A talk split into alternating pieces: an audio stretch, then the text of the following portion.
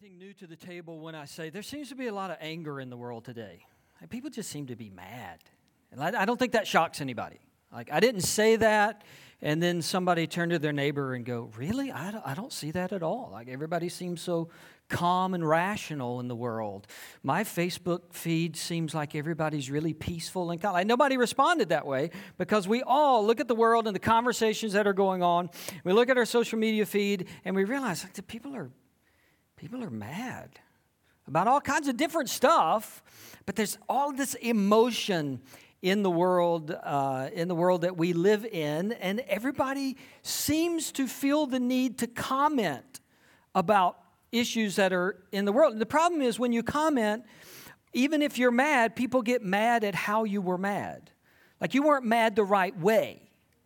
You um, you used the wrong pronoun when you got mad.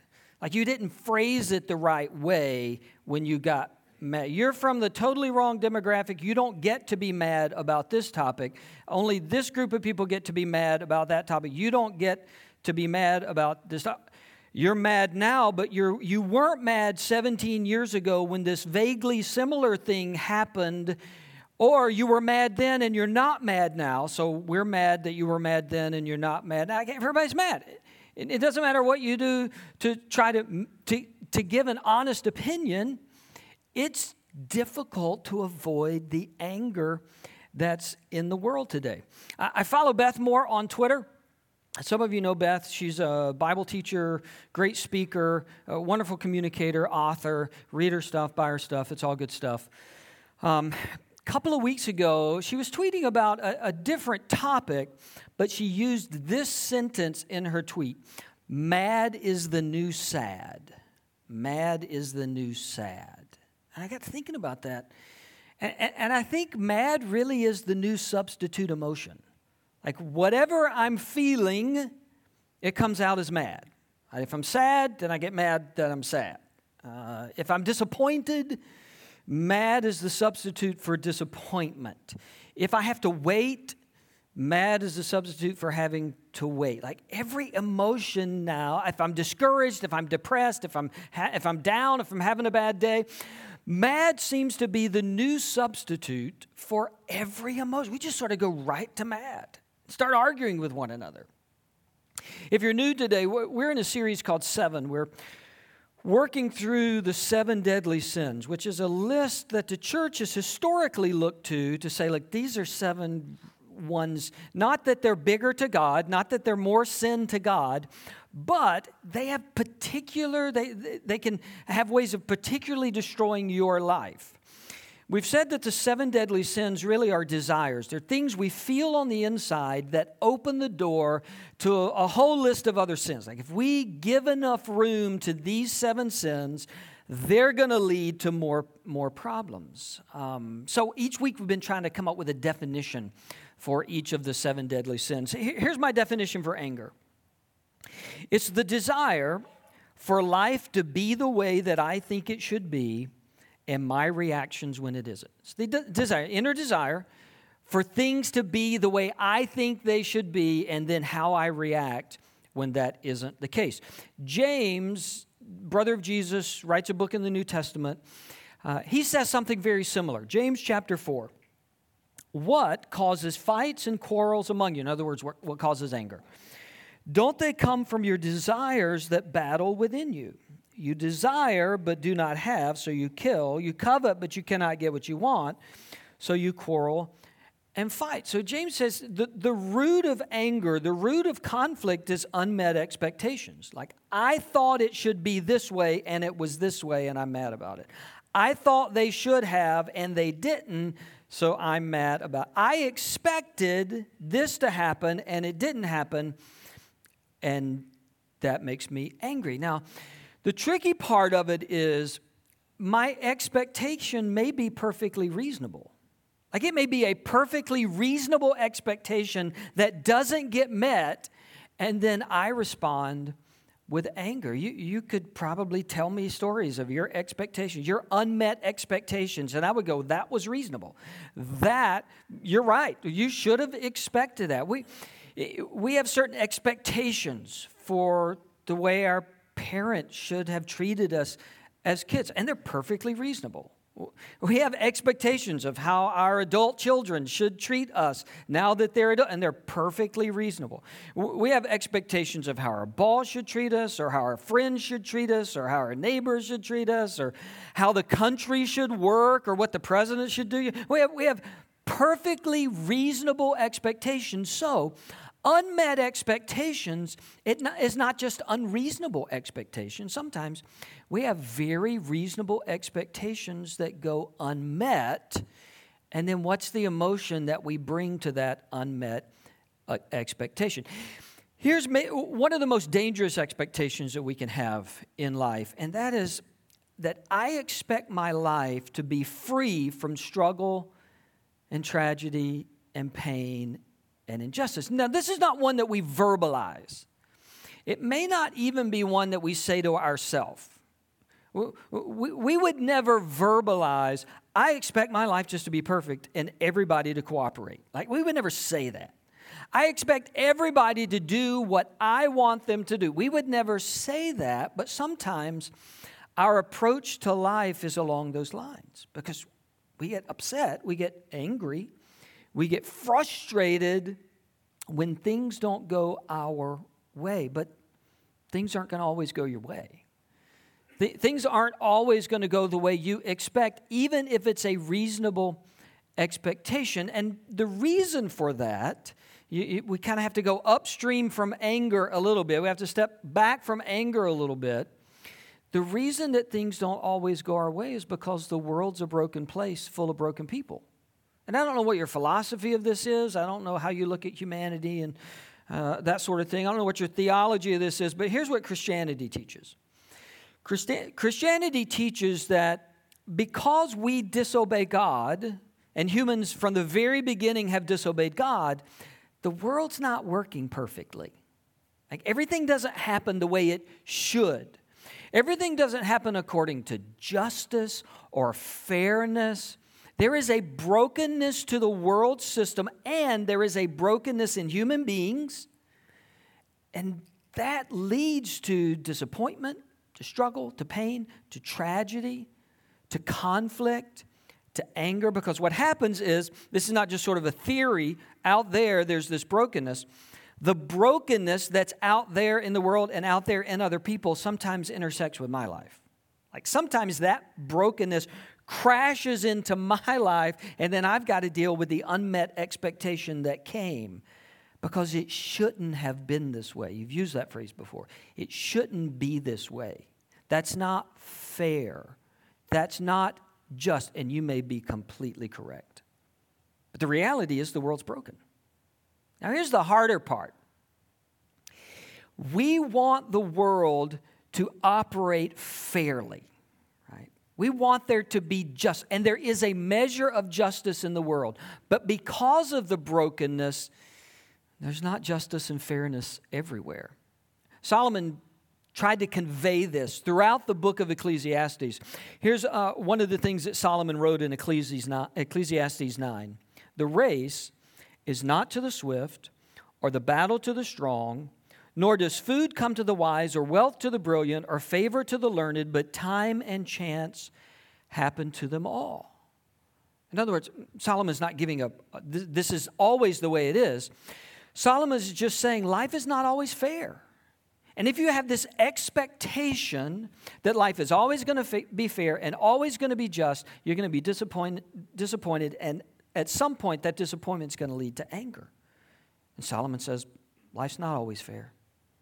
The fastest, they don't always win. Sometimes they do, they don't always win. Sometimes life works in the opposite of justice and fairness and what you and I would say is right. There's a brokenness. So the world's not operating perfectly. Here's what we don't want to admit. Just like there's brokenness out there that sometimes intersects with my life, there's also brokenness in me that sometimes crashes into the lives of other people. And we don't like to think about that but it's the truth. Like things aren't always right inside of me. And sometimes that not right inside of me crashes into you. I look back at my life and there are times that I said things I wish I could take back and I can't. I said things more harshly than I wish I would have in the moment. I didn't follow through on something. I disappointed somebody. I let somebody down. I made the wrong choice, and there were consequences for those wrong choices. I look back in my life, and the brokenness that is in me has crashed into other people, and the brokenness that's in you has crashed into other people too. And as a result of all this crashing, you and I have a real temptation to get angry because it shouldn't have been that way but it is. Now, look, I, am not minimizing anybody's hurt. I'm not minimizing anybody's pain. I'm not saying, well, that's just the way the world is, deal with it. That's not what I'm saying. I am saying, that's the way the world is.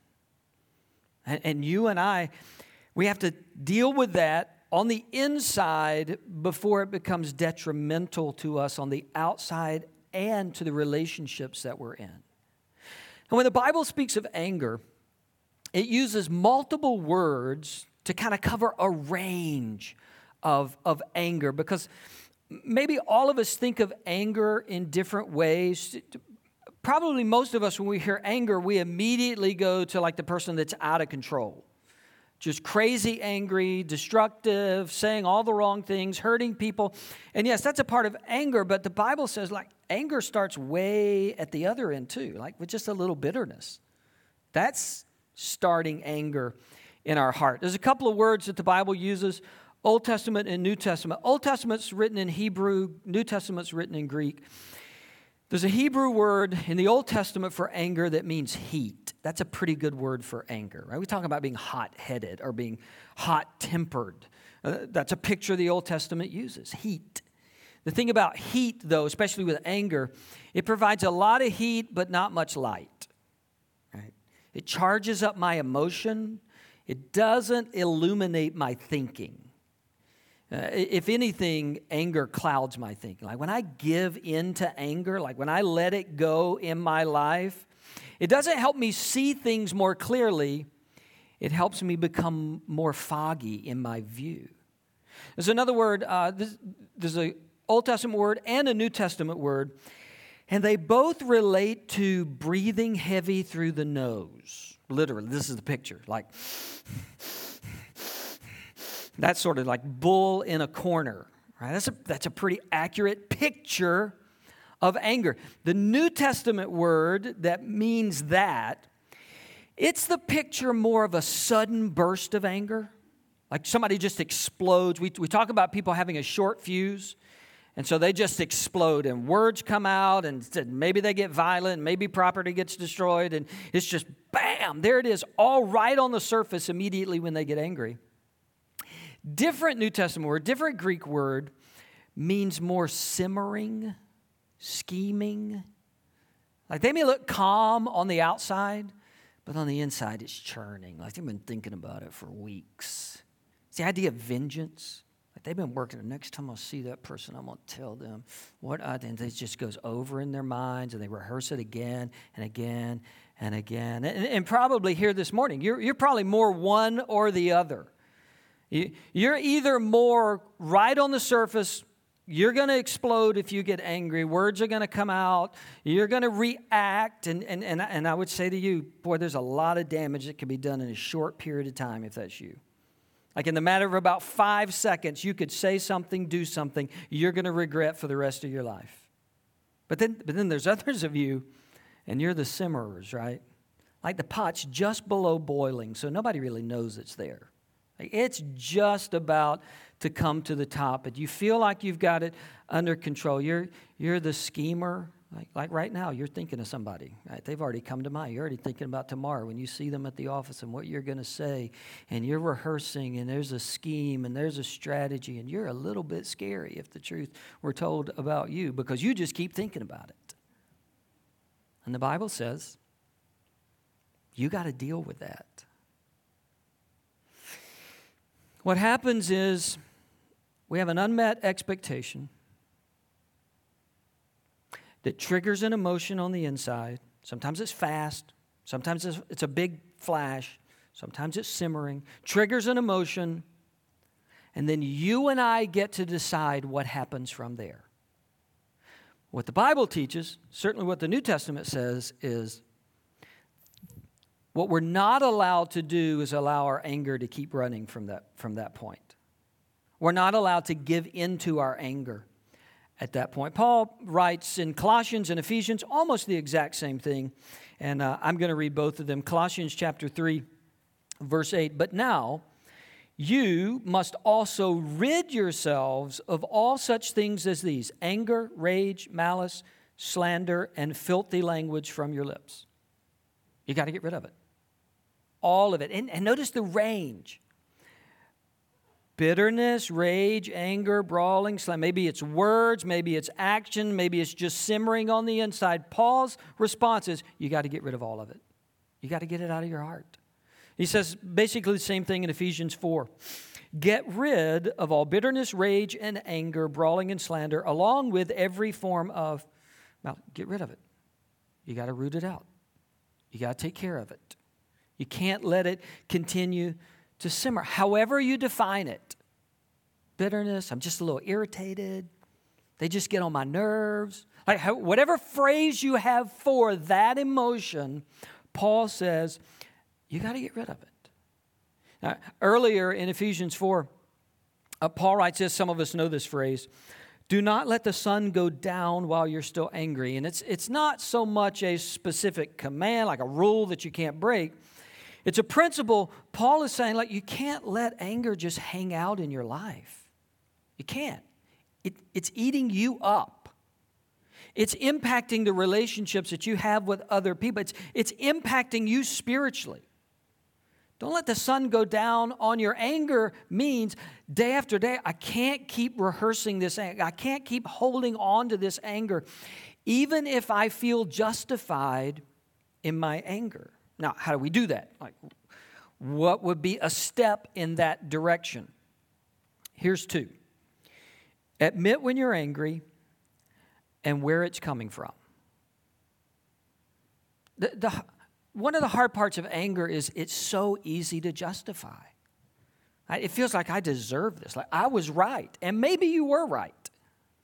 They were wrong. Maybe they were wrong. It is so easy to justify anger, but that doesn't help us get rid of it. Paul did not write in Colossians and Ephesians, justify your anger. He wrote, get rid of your anger.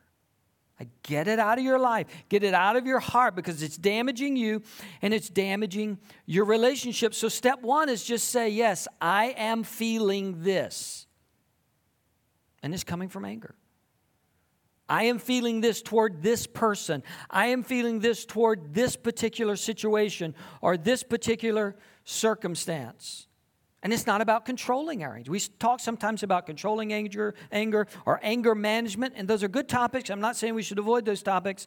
I'm just saying Paul doesn't write that we're supposed to control our anger or we're supposed to manage our anger. He writes, you're supposed to get rid of your anger. So step one is to say, yeah, I'm feeling that emotion, and I can't let it continue to fester in my life. And then step two, getting specific this is where it's coming from.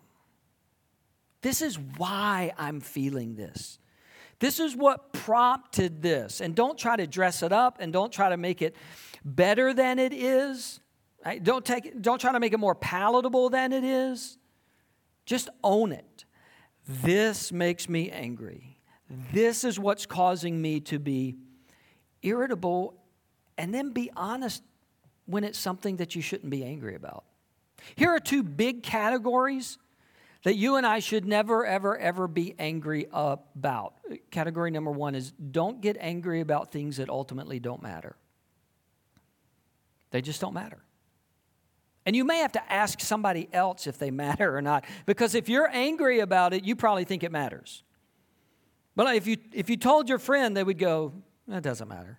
Like at the end of the day, that's really not something worth getting angry about. In, in, the, in the culture of anger, it's almost like everything is worth getting angry about. And you and I have to be real honest when it comes to this emotion. Say, there's a lot of things I get worked up about, I get irritable about, I get angry about that really doesn't matter. And then the second big category don't get angry about the things you can't change. Because anger is not going to change the things you can't change. Anger is deceptive in that it makes us think that we're doing something because it feels so empowering, right? It feels so right. But anger is not changing anything. And getting angry at things you can't change doesn't change anything either. I, am not suggesting that uh, we shouldn't be bothered by the injustices of the world. I, I'm not suggesting we shouldn't be bothered by things that aren't fair. If you can do something about it, do it. If you can't fix the whole problem, but you can fix one little part of the problem, fix that part of the problem. But continually being anger, angry over things that you and I can't change is not going to help. Next suggestion define the steps you need to take to rid yourself of that anger. Like, what would you have to do to either get that anger out of your life or avoid the situation and people who are causing that anger? And sometimes that's what you have to do. You have to decide I need to minimize my time around this person. I need to minimize or remove myself from this circumstance or this situation because it feeds that part of me. It triggers that irritable part of me. I need to remove myself. I did this on social media a while back. I just had to dump some people, right? Not any of you, um, a few of you. But um, no, no, not, not like people that I know, like media and news and this, all of this arguing, all of these. I just had to say, I don't want to see that every day. Because what we often don't think about is that sets our mentality for the rest of the day. Have you, ever noticed, like, when you get irritated driving to work and then when somebody cuts you off, when, when there's they tell you you're number one when you're right behind them. When that happens, like there's something that rises up in, inside of you, and like that shapes everything about the way you view the rest of the day. It shapes the way you talk to people, it's the way you relate to people. It, it shapes your ability, ability to think and create and, and, and to pray. Like anger has this way of shaping our outlook and, and our view. Get rid of it. And that, and that may mean I've got to separate myself from some people. That may mean, especially if you're a simmerer, that may mean you cutting off some thoughts in the middle. Right? We're getting better at detecting when your stream of thought is going back towards anger. Like when you're rehearsing that conversation with that person you really want to tell off like when you keep replaying what happened two weeks ago and what they did and what you said and what they said and how it wasn't fair and, and how your boss did and they didn't take up for you and the family did, when you keep rehearsing that over in your mind, you and I need to develop the skill of stopping that train of thought. Now, here's the thing if, if, if you're a follower of Jesus, because this can seem difficult, if you're a follower of Jesus, the power of the Holy Spirit's living inside of you. He can do this. Like he can handle this. No matter what your past is when it comes to anger or anger management or, or flying off at the hand or, or short fuse, whatever your past is, if Jesus lives inside of you, then the, the power of the resurrection is in there. Like he can give you the power. If you if you lean towards him, if you lean towards the Holy Spirit, if you give him space in this area of your life, he can make you stronger. For some of us, cutting that thought off is as simple as, as a phrase. I, I can give you a deeply theological phrase to kind of cut that thought off. Um, uh, th- th- there's a Greek and a Latin, but it's probably best if I translate it into English. So if you need like a theological phrase when your mind is going into anger mode to cut it off, just use this one. Just say, This is stupid. It's kind of technical. I'd be, glad to define it if you need me to, but I mean, sometimes we just need to say, This is stupid. Now, why am I doing this again? Why am I having this same mental argument with this same person that I've had like five times? This is stupid. Let's practice. Just say, This is stupid. You, did, you, you, you didn't have your whole heart in it. this is stupid. Get, turn to the person next to you. Say, This is stupid.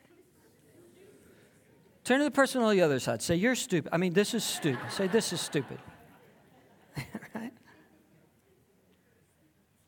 Sometimes it's just allowing the Holy Spirit to help you take control of where your mind is taking you because it's taking you away from what God most wants for you, what God most has planned for you, what is best for your relationships, for your marriage, for your relationship to your kids, for your working relationship, for your extended family relationship, the things that is, that is best for your future and your relationships is to get this emotion out of your life. So, what's the other side of that? What's the proactive? Yes, there's the stopping, the ending.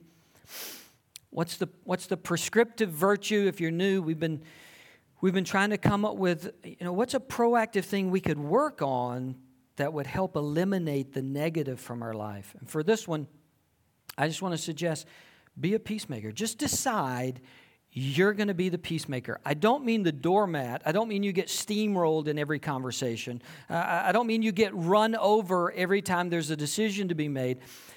Just that you're going to operate from your role being the person to step in and bring peace where there's conflict, peace where there's argument, peace where there's anger. Uh, the Proverbs deals with this uh, in several places. Let me, let me read you a couple of the advices from the Proverbs. Proverbs 15, verse 1 A gentle answer turns away wrath, but a harsh word stirs up anger. In those moments of heat, we're going to be one or the other. Right? We're going to be the, the gentle answer or the harsh word. We're going to bring the temperature down or we're going to raise the temperature. Uh, I, have heard it said before all of us, when it comes to conflict, uh, we either bring a bucket of water or we bring a bucket of gas, right? And just determine that God's role for you when it comes to conflict is to bring water. Let's, let's bring the temperature down. Let's be the peacemaker. Another uh, verse from Proverbs is Proverbs 29.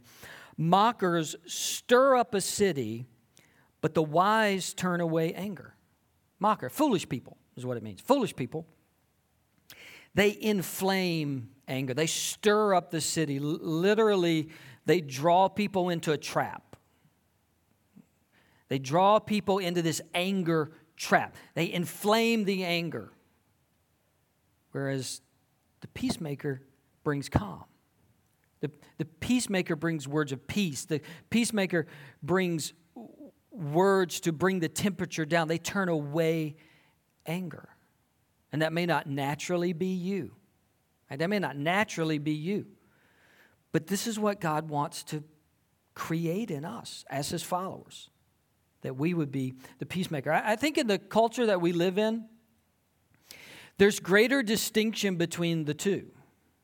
Like, like there are obviously people who stir up, and there are obviously people who bring peace. And if you thought about it very long, you, you could probably separate most of the people you know into those two categories.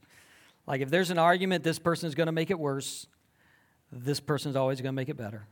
This person is going to be calm and rational and spirit led, and they're going to speak peace and they're going to speak truth. This person is always going to make it worse. Be that person that brings peace. Now, last, last thought when it comes to anger realize the limitations of anger. I know anger feels good, at least for a time.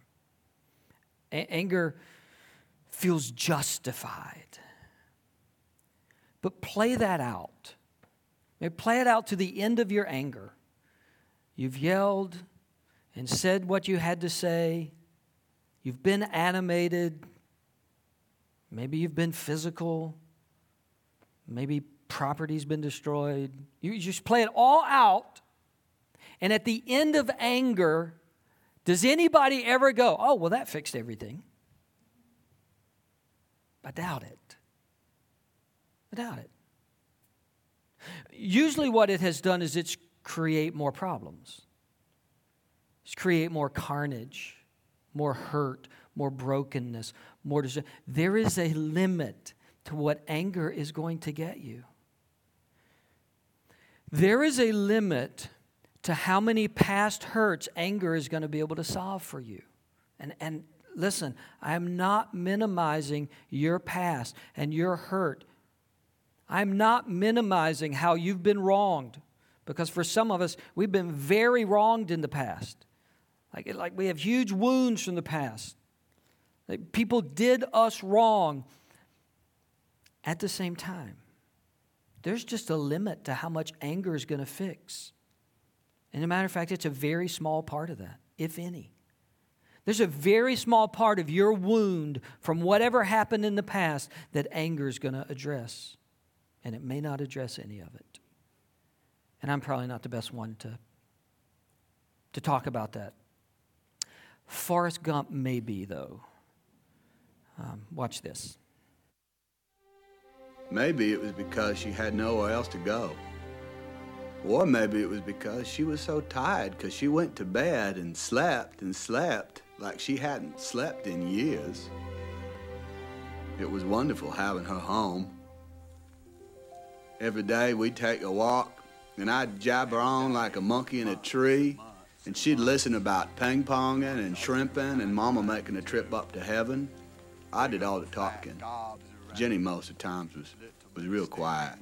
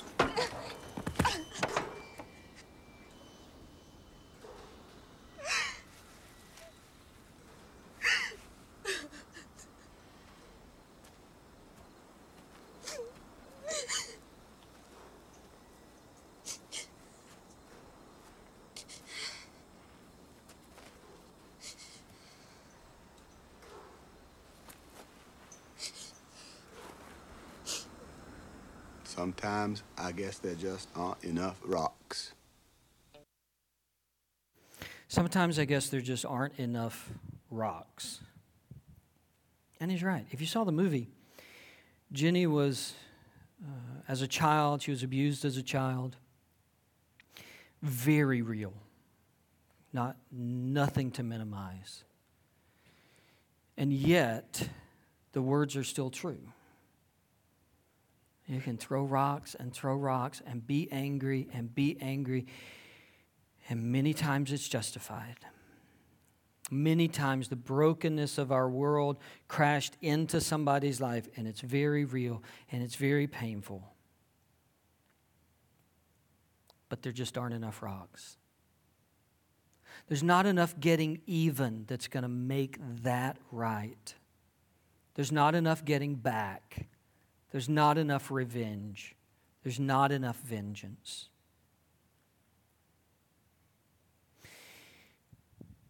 So, God, who created you and knew that you were going to come to a broken world and that you would at times be disappointed and hurt in some very real ways, God sent his Son as the only one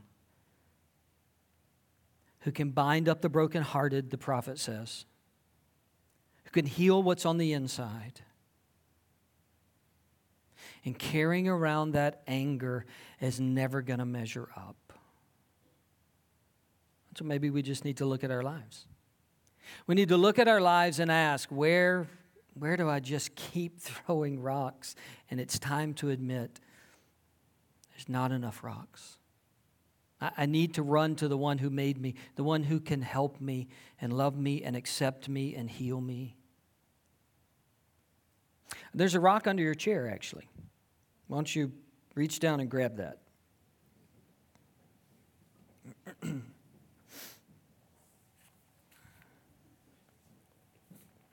the band's going to come out uh, in just a little bit, and they're, they're going to sing a song uh, that describes how God is able. God is able to carry our brokenness and our hurt. And whereas you and I can never make those things right, no matter how hard we try or how many rocks we, we throw or how much we try to get revenge, and there's a God that heals our hearts. There's a God that binds those places up. And, and, and, I don't mean to make it sound like a light switch that you're just going to walk out of here and that's going to be gone. You're never going to think about it. I don't mean that at all. I, I, I mean that the Holy Spirit cares about you, loves you enough that He will enter into this process of healing you and making things new and holding you and carrying you even where there's not enough rocks. So as they sing, maybe you'd offer your rock up to God today. Maybe it's just anger in general. Maybe it's something specific in your life that you say, God, I, I can't keep dealing with this. I need your help. Maybe it would help you just as a, uh, as a public act, as a, as a declaration, as a way to draw a line in the sand, just to bring your rock and pl- place it right here. You see all of these rocks from first service where people just came and said, I'm putting it down, I'm laying it down, I'm going to let God have his way in my life. Maybe you need to do that as they sing. God, thank you for making us people of emotions, that we get to experience the joys of life and we get to care deeply for one another and, and we get to share in each other's sorrows. Of all our emotions, this anger's it's just a tough one to get right. God, we know that there's a righteous anger, but hardly any of what we have is righteous. We, we think it is. We want it to be. God, we know that our anger doesn't produce the life that you want us to live. Real anger over real things that happen. But as we carry it throughout our life, we keep trying to get even or get back. It limits your spirit from producing the type of person that we, we should become. And so may today we put our rocks down. We take a step in the direction of getting anger out of our life, ridding our lives of this emotion. In Jesus' name.